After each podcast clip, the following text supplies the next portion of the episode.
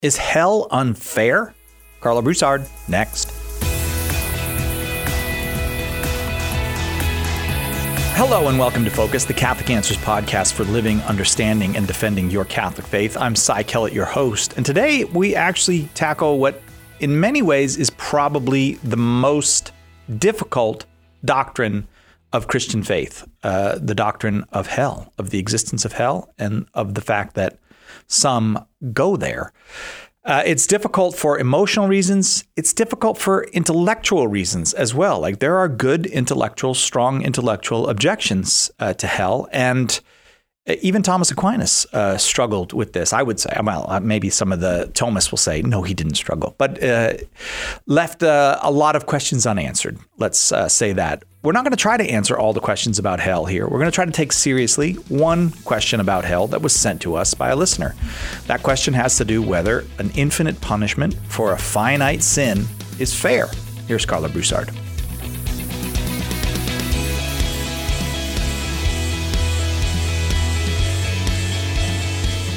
Karlo, thanks for being with us again. Hey, Cy, thanks for having me, brother. Uh, this is a good one because we've been asking people, you know, send us questions if there's something you want to cover. And a, a man named Joshua did send us a question. And, uh, and so we thought, and it, it seemed like a perfect question for you. So we thought we'd ask you here to answer. Okay.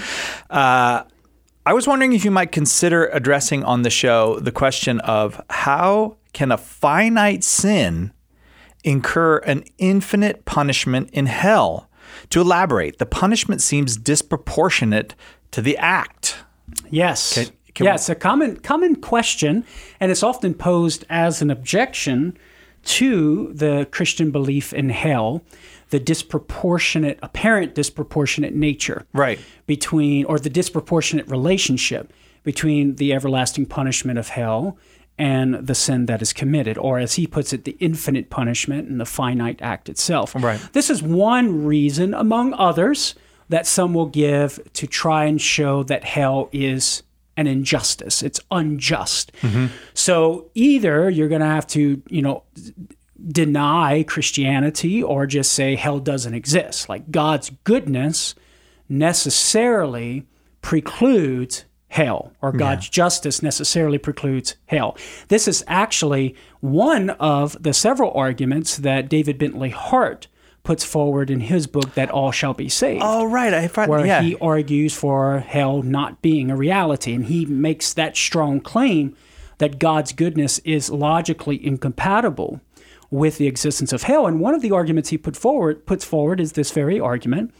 And this is actually an objection that St. Thomas Aquinas considers in the supplement to his Summa Theologiae, question 99, article 1. It's one of the several objections to hell that he poses to himself. Okay. And he provides some answers. So, in answering this objection, I'm going to be looking to St. Thomas Aquinas as our guide, right? And, ref- and thinking through how we might answer this.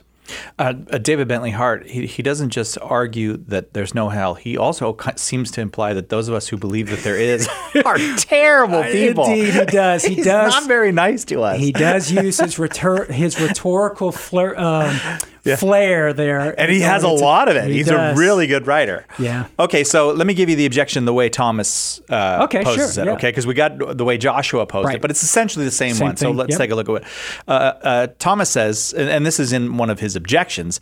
Given that we have a finite life with limited information to make our decisions, how is an infinite punishment uh, not infinitely disproportionate? Shouldn't the punishment be proportional to transgression? Actually, that's not Thomas's words. That's the that, that's the way that you wrote it to me. And Yeah, I- that's I wrote. sum- that, I was, that was a summary of Josh of Joshua's argument. Yeah. Okay, sorry. you want me to give you Thomas's Yeah, words? let's let's go with Okay, Thomas's Yeah, text. sorry, Thomas Aquinas. I gave you Joshua's argument.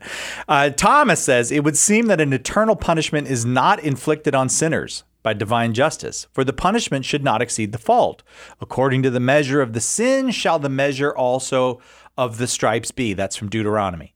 Now, now fault is temporal. Therefore, punishment should not be eternal. That's Thomas. Yes, that's Thomas. And what what this objection, we, first of all, the first thing we have to do is to expose the flawed assumption that's driving this objection. So, like for example, as the objection is posed, we have to ask, well, what is what do you mean by infinite punishment? And what they what they're getting at is the everlasting duration of the punishment.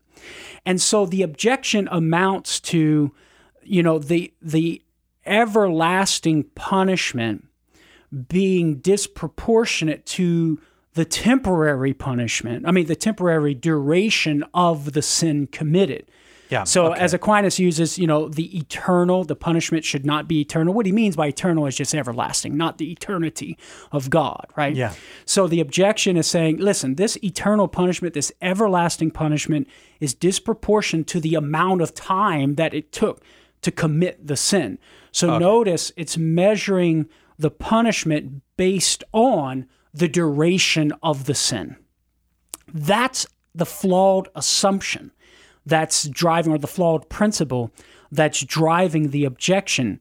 And the reason why that's false, because if the duration of punishment, and this is something Aquinas points out in his response to the objection, if the duration of punishment had to correspond to the duration of the offense, well, then it would be unjust, say, to put a murderer in prison for 20 years or for a lifetime Oh, or right, however long because it only took him a few minutes to commit the somebody. crime. Yeah. Right. Okay, got but it. that's absurd, right? Right. So we can see the flaw in that governing principle that the duration of the punishment has to correspond to the duration of the offense. So that's how Aquinas first meets the objection in saying, no, that's a that's a flawed principle there. That's absurd. We don't use that principle to govern which sorts which sorts of punishment we employ to fit the crime. yeah. Okay? Right. Now, Aquinas goes on to articulate the true principle that should govern how we issue punishment. And that is to say, the measure of the punishment is due for the sin uh, with regard to the gravity of the offense. Yeah. The punishment should be measured according to the gravity of the offense. Here's what Aquinas says the measure of punishment corresponds to the measure of the, the fault of fault as regards the degree of severity so that the more grievously a person sins the more grievously is he punished so notice it's not the duration of the sin that's going to determine the type of punishment mm-hmm. it's the gravity of the sin of the offense that's going to determine the nature of the punishment. And that's the operating principle here. That's the key principle in Aquinas's mind, and I think he's right here. That is going to be the gravity of the offense that's going to determine the kind of punishment. So you might say the it's the internal wickedness of the offense that's going to determine the kind of punishment that's issued. And Aquinas goes and gives this sort of example. He'll say, um, you know, like for sometimes there are some offenses that will merit uh, complete exile from a community, right? If somebody, Right, like yeah. in that case, you know, being put into prison or something, you sin against the good of the society, you might get put in prison for a certain amount of time, right? Right. Uh, so some some offenses are grave enough to exclude one from a society completely. Some are not.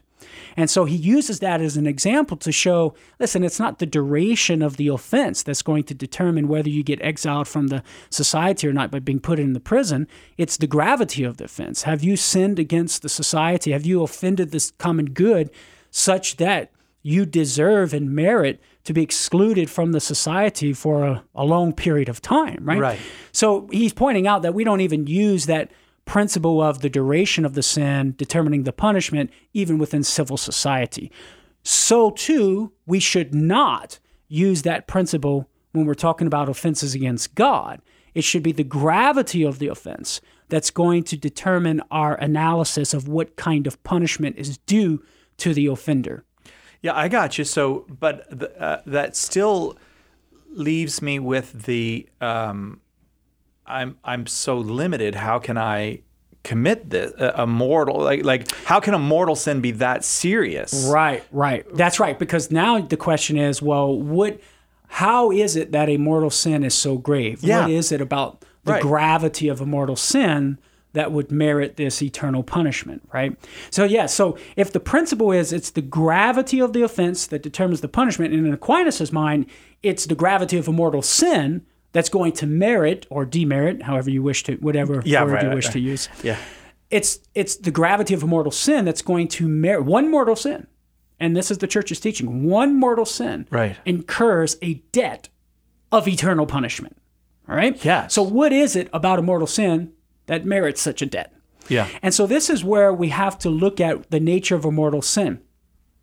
And Aquinas has a variety of ways in which he analyzes a mortal sin.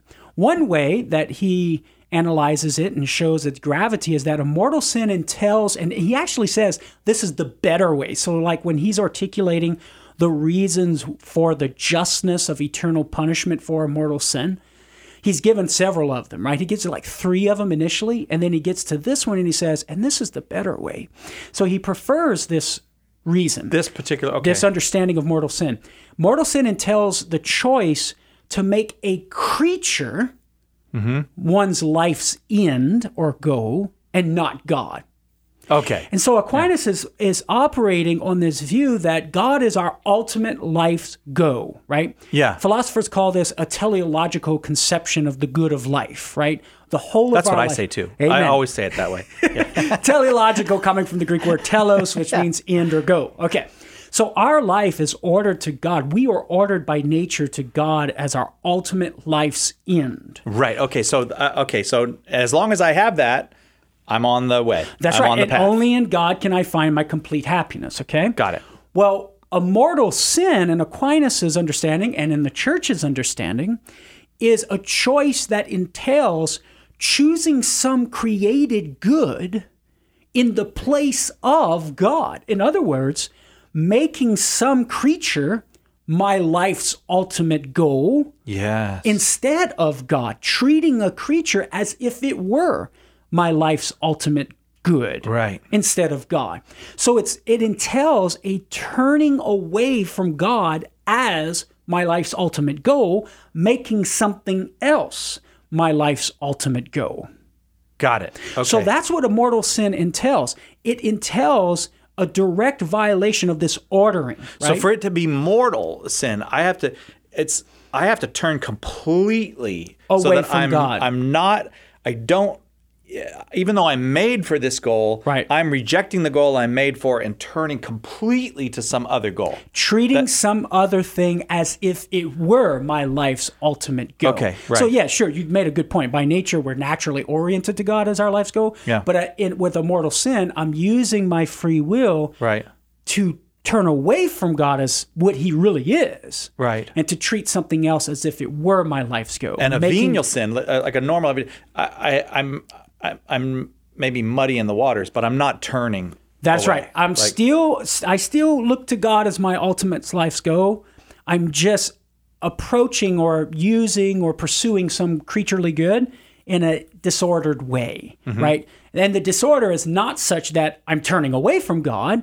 The disorder is just such that it's inordinate. I'm overindulging a little bit too much, contrary to how God wants me to pursue that good, right? Mm-hmm. I'm not making the creaturely good my life's ultimate end, goal, or purpose. Got it. Yeah. Mortal sin entails Yeah. making a creaturely good my life's ultimate end or purpose. That is a moral disorder of the highest degree because it involves an entire disordering Mm-hmm. Of this. Uh, it, it entails a complete disorder of the moral order because I am in I'm in completely vi- I'm completely violating the order that I have to God as my life's ultimate end. Right. So it's a moral disorder of the highest degree. You can have a moral disorder like I pursue that that chocolate cake, cake a little bit too much, right? Why you But I still I still have God as my life's ultimate end, right? Right, yeah. That's a, dis- a moral disorder, but it's not of the highest degree No. Because I still have God as my life's ultimate end.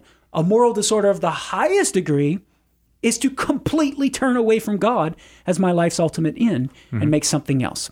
And then, of course, Aquinas also articulates mortal sin in this way as destroying the principle of, of order to God as my supernatural end. And that principle of the order to God as my supernatural end is charity. the theological virtue of charity. And mortal sin entails destroying that principle. Yeah. So he uses the example of sight, right? So you can have a, a, a defect. You your sight can be defective insofar as you have trouble seeing, like your Yeah. your sight is hampered. The principle of sight, Aquinas says, is not entirely destroyed there. So you can still see, but it's just hampered, right? Right. It's impeded. Although you can also have a scenario where the principle of sight is entirely destroyed and you're you're blind, and the eye is defective such that you can no, the eyes are defective such that you can no longer see. Yeah. So what Aquinas says there in that scenario, the principle of sight is entirely destroyed, right? It's irreparable. Whereas if the principle is still there, I can still see, but it's hampered. I can use nature or art in order to try and uh, uh, in order to try to fix the defect, right? Got it. But when the principle's destroyed, it's irreparable. You can't fix the defect except by miraculous intervention, right? Right. And so what Aquinas wants to say is, by way of anal- analogously, the principle by which I'm directed to God as my supernatural end is charity. yeah. Mortal sin, by way of divine revelation, entails a destruction of that principle of order, namely charity. And therefore, it's not just hampered to where I can get a fixing, right? It's irreparable. Okay, but but it's not though in the sense that like you think of the the blind man that Jesus heals at the pool of Siloam. Like he has grace can overcome even total disability. And That is true. Okay. That is true. So grace would be the means by which the repairing could take place. yeah. But this brings up the question of is God bound to give the grace to repair? But let's set that question off just for a moment because we have to consider something else. All right. So notice how, uh, for in uh, the mind of Aquinas, a mortal sin entails turning away from God as one life's ultimate end. Right. And because that sin, because that's an offense offense against that ultimate good, namely God, there is a due punishment for the individual to not have that good. Aquinas has this operating principle that's driving his whole philosophy of punishment is that whenever you sin against a good, against a good, it is due to you to not be able to enjoy that good. If I ah. sin against the good of the common good of Catholic answers, guess hmm. what?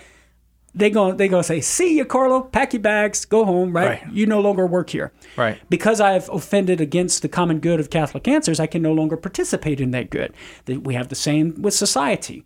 Murderers get put in jail. Why? Because they've uh, they've sinned against the common good of society, so they can no longer participate in that good. So too, when I turn my back on God, when I turn completely away from God as my life's ultimate good, mm-hmm. Well, then it's naturally fitting and just that I not participate in that good. Got it. Okay. So there is a debt of eternal punishment due to me for turning away from God as my life's ultimate goal in mortal sin. When I die, right? I that debt of eternal punishment is due to me. And insofar as that debt remains mm-hmm. Subsequent to death, at every moment I exist, and I have that debt of eternal punishment, which means the debt of, for, of being excluded from God as my life's ultimate end, then it is just for God to give that punishment, which is the exclusion from Him as my life's ultimate end. At every moment I exist and that debt remains, it is just for God to issue the punishment, whether in this life or in the next. Well, when I die, that debt of eternal punishment remains with me. And so for the rest of my existence, it is just for God to issue the punishment of eternal punishment, which is separation from Him as my life's ultimate end, because at every moment I am existing, I have that debt of eternal punishment. Because at every moment I am existing, I am turning away from God as my life's ultimate end. Now, this presupposes how my choice of turning away from God has not been repaired in this life, Right. and subsequent to death, that choice is fixed. due to the irrevoc- irrevocability, that's a hard word for me to say as a Cajun, irrevocability of the choice of the soul, of the free will subsequent to death. Now, for our listeners out there, if they want to learn more about why that is so, like why is it that a the the choice of the free will subsequent to death is irrevocable, I would recommend they read St. Thomas Aquinas in his Summa Contra Gentiles, book uh, book four, chapter ninety five. Okay. And Dr. Edward Feser also has a great article online, How to Go to Hell. So that's the presupposed principle. So that subsequent to death, the debt of eternal punishment for that one mortal sin that Yeah. has been that's unrepented of Right. that debt of eternal punishment remains. And insofar as the debt of eternal punishment remains for the rest of my existence subsequent to death, it is just for God to administer the punishment and to meet that debt. So, or me to pay that debt, right? Right. In, in receiving the just punishment. So that at least shows how it is just for there to be a single mortal sin and for God to administer eternal punishment on account of that one mortal sin. Right. Why? That one mortal sin in turns entails a turning away from God as our life's ultimate goal. Yeah. Subsequent to death, because of the, the irrev- irrevocability of the choice, the debt of eternal punishment remains. And insofar as the debt of the eternal punishment remains, the punishment administered is just. Yeah. This is Aquinas' reasoning in um, in in in several of his in several places in his corpus of writing. Now, there's one more aspect of why the the disorder is irrevocable. Yeah, Okay? that's the hard part, I think. That- Yeah, that- so there's another- not there's a natural explanation, namely the irrevocability of an incorporeal choice. Okay, Yeah. the angels choose; they're fixed in their choice. The, you die with a choice turning away from God. You're fixed with that choice. There's another reason why it's irrevocable, and that is because there is no grace given after death. Okay, I'm establishing that it is the case, and then we're going to address well, is that an injustice on God's part? But that it is the case. First of all, Aquinas teaches in uh, the first part of the second part in the Summa Theologiae, question 109, Article 7. He's answering whether man can rise from sin without the help of grace. And he gives a whole answer. The whole article is the answer is no. Uh, no, right. That's fundamental, basic Christian teaching. Yeah. the you- only way to repent and to, for the disorder of mortal sin to be repaired is by divine grace. That requires like a spiritual resurrection, just like Jesus had to raise Lazarus from the dead. He's going to have to give us a grace of repentance to raise us in a miraculous way from this supernatural death of mortal sin. Right. Okay? Now, we know by way of divine revelation that no grace is given after death. Aquinas uses this in order to articulate why the disorder is irrevocable after death, because no more grace is given. He does this in the supplement, question 99, article 1, as well as in book 4, chapter and you're saying this is a revealed truth that no more grace is yeah, given. so for example, some, some some passages theologians appeal to is John 9 4. We read, We must work the works of him who sent me while it is day. Ah, yeah. Night comes when no one can work. Theologians throughout the centuries have appealed to that as evidence that once we die, Yeah. there's no more work to be done. You can't increase and get grace, you can't merit more grace, nor can you receive graces of repentance because the work is done. And also, too, we can appeal to passages that deal with the particular judgment. So, Luke chapter 16, the parable of the rich man and Lazarus, we read how once they die, they immediately receive their lots. Abra- you know, Lazarus goes to Abraham's bosom, the rich man goes to the place of torment, and the rich man and and Abraham says to the rich man, there is this infinite, this chasm that cannot be crossed, which would imply that no grace is given for repentance that would allow to cross the chasm. So, in this order of providence, by way of divine revelation, we know that God does not give the grace that is needed for repentance from mortal sin subsequent to death. He only does so for some in this life. So Okay. that explains why the debt of eternal punishment is it continues. why the disorder is irrevocable. Because there's no way for us to bridge that gap or to restore what's dead. You have a natural explanation. Yeah. Is that the incorporeal choice is irrevocable because the body is no longer there with the soul to allow for the soul to change its ultimate course of, of life, right? Mm-hmm.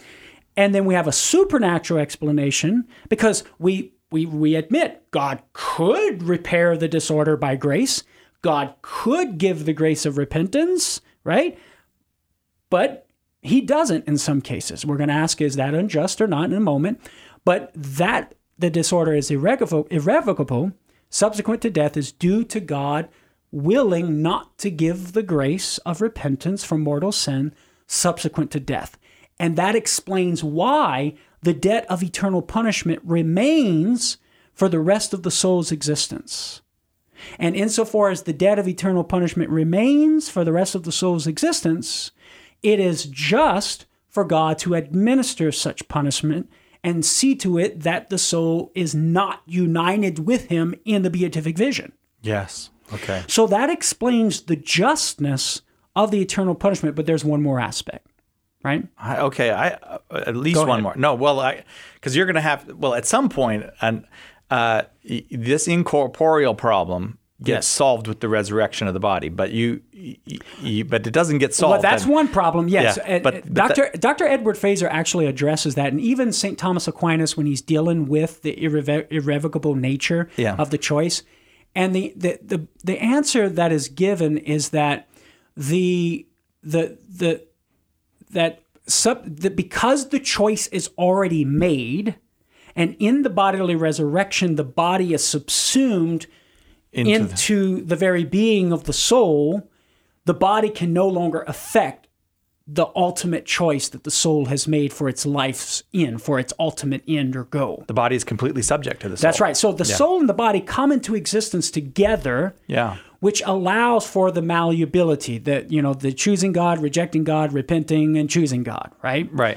But subsequent to death, the irrevocable nature kicks into play because of the incorporeal choice.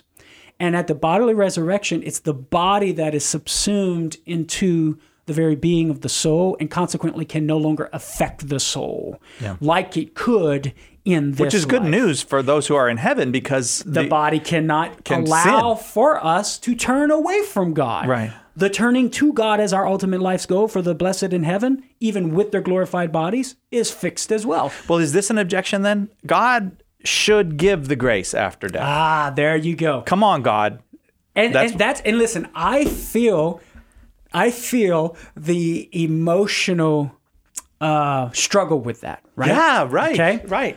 Now, all we have to do in order to articulate the goodness and justice of God is to show why it is not unjust for God to not give the grace Right.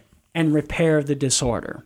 Okay? Okay. So why is it why is it just for God to not give the grace? To state it differently, why is it not unjust Yeah. for God not to give the grace, right? Well, it's not an injustice. Here's one reason. It's not an injustice for God not to give the grace needed for the repair of the disorder because grace is not due to anyone. ah, okay. That grace We're not owed it. We're not owed it. It would only think about this. It would only be an injustice if grace were due to the soul. But the grace of repentance is not due to the soul. Yeah. And so therefore, it is not an injustice for God not to give the grace of repentance. Right. Just like it's not an injustice for you to get not give me a million dollars right now. That's correct. You don't you don't owe me that. Yeah, here's here's what Aquinas says. I'll, I'll, I'll quote Aquinas here. This is from um, first part of the Summa Theologiae, question 23, Article 5, response 3. He says this. He's talking about predestination here, but the reasoning he applies to predestination of why God chooses some to give final perseverance to and not others applies to God not giving the grace of repentance, right? For either either for a person in this life or in the next. So he writes this Neither on this account can there be said to be injustice in God, if he prepares unequal lots for not unequal things. This would be altogether contrary to the notion of justice. If the effect of predestination were granted as a debt, so it would only be an, an injustice for God to give grace of final perseverance to some and not others if predestination were a debt. Yeah. But he's going to deny he owed us that. That's right. If it were a debt and not gratuitously, if it were a debt and not a gift. All right. But he goes on. And things which are given gratuitously as a gift, a person can give more or less, just as he pleases, provided he does, he provided he deprives nobody of his due without any infringement of justice. This is what the master master of the house said, take what is thine and go thy way. Is it not lawful for me to do what I will? So it is an it is an it would be an injustice for God to not give the grace of repentance only if such a grace were due to an individual. Mm-hmm. But it is not due to an individual because such a grace is entirely gratuitous, Yes. right? And so God is it is consistent with his goodness and or his justice to give the grace of repentance or not to give the grace of repentance. Right. Okay. Because such a grace is not due to an individual. So at every step of the way, we have every aspect of this scenario in complete conformity with the justice of God. We have the mortal sin, which is a turning away from God, which is the, the, of the highest moral disorder. And to how can you have how can you have God as your ultimate life's end when you're turned away from Him as your ultimate life's end, right? Right. So if you're turned away from Him, you've sinned against that ultimate good, and so it's reasonable and just to not be able to have that ultimate good. Right. Like if you turn away from society and do things that show you've rejected society, you're going to be t- you're not going to be invited to participate in society. That is correct. And so uh, that's the, true of the society of heaven, I guess. Would be. So so it's just that there be a debt of eternal punishment due for that one sin, right? Because if you're turning away from God, you're saying, I don't ever want you, God, as my ultimate life's end. So that's a debt of forever being excluded from God as your ultimate life's end. That's perfectly just. We have God not giving on this scenario. God doesn't give the grace of repentance to such an individual in this life. Is that an injustice? No, because such a grace of repentance is not due to the individual. So the debt is completely just. That God does not give the grace of repentance is completely in conformity with his justice. That the debt of eternal punishment remains subsequent to death due to the irrevocability of the incorporeal choice is completely in accord with the natural mode of the soul separated from the body. That God does not give the grace of repentance to the repair of the disorder subsequent to death is in complete conformity with his justice because such a grace is not due to the soul, and that there is an, an eternal punishment administered to the soul is completely just because there is an eternal debt. There's a debt, a forever existing debt of eternal punishment. So there's proportionality between the Right. punishment administered, the everlasting punishment, and the debt of the eternal punishment, demerited or merited by the one mortal sin.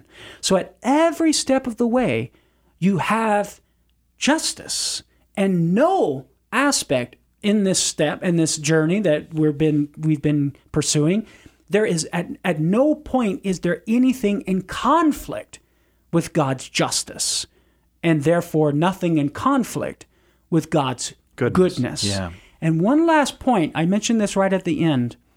It is fitting and reasonable that God relate to the departed soul experiencing eternal damnation in accord with its natural mode. So, this is another reason why it's not an injustice for God to not give the grace of repentance. Not only because the grace is not due, right? yes. but also because God is relating to the departed soul according to its natural mode of being.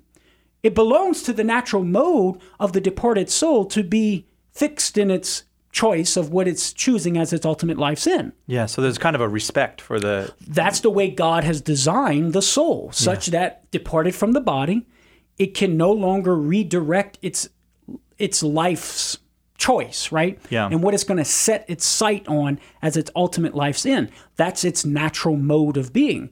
And so not only is the grace not due to the departed soul, the grace of repentance, but God is relating to the departed soul that has turned away from him as its ultimate life's goal. Wow. And according with its natural mode of being, Right. which comports and coheres with God's justice. Once again, there's nothing in that scenario that conflicts with God's justice because God relates to us according to the natural mode of being. Yes, he does relate to us miraculously sometimes, Sure.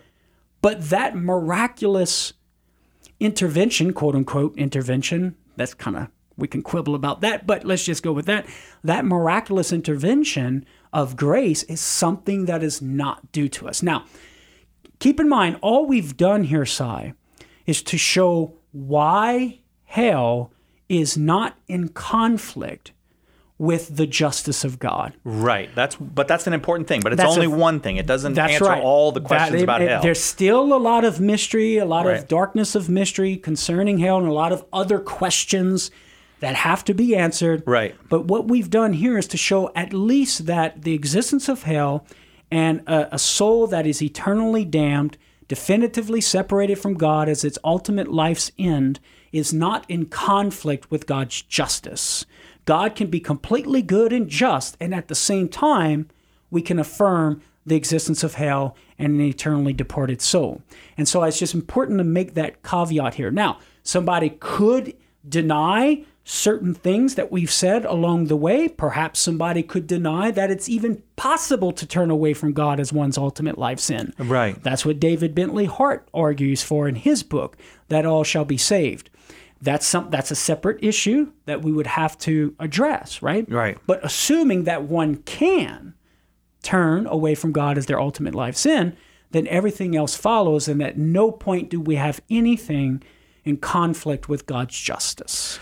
Here's my problem with that. If I accept that, then the only possible way to live uh, uh, in the light of this knowledge of what can happen to me is like to cling to Jesus, to be constantly repenting, uh, to live in the sacraments. I, I have no choice. I'm going to have to live that way.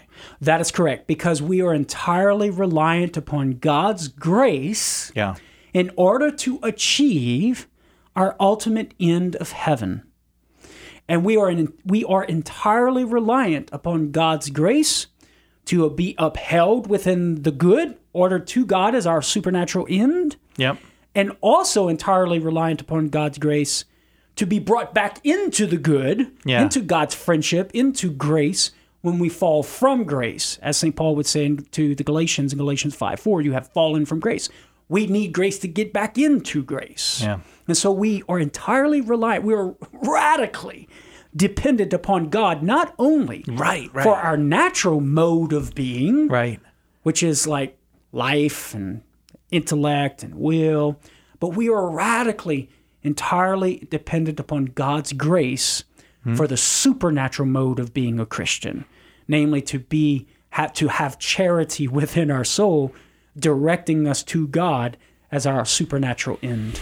So now is the time. Turn to Jesus Amen, and brother. trust in Him. Uh, now is the time. So maybe in the future, a couple of things. One, we might tackle that David Bentley Hart's question about Yep. whether it's even possible to turn all the way away from God. Is mortal sin even possible? But That's then the there's all, there's a, an, another objection, uh, one that I personally am very unsympathetic to, but very many people find uh, convincing. Well, God could just uh, allow that soul to be extinguished. It wouldn't Annihilation? have to go. uh, right. Yep. I, I don't. I c- cannot imagine how God could annihilate the soul of a rational creature. But Aquinas has an answer to that one as well. so we'll do that. We'll do that in the future. Yeah, Okay. and also too another another reason that people give for the injustice of hell is to say, well, isn't it isn't it unjust? Isn't it? I should say. no, isn't it? That's how they say it.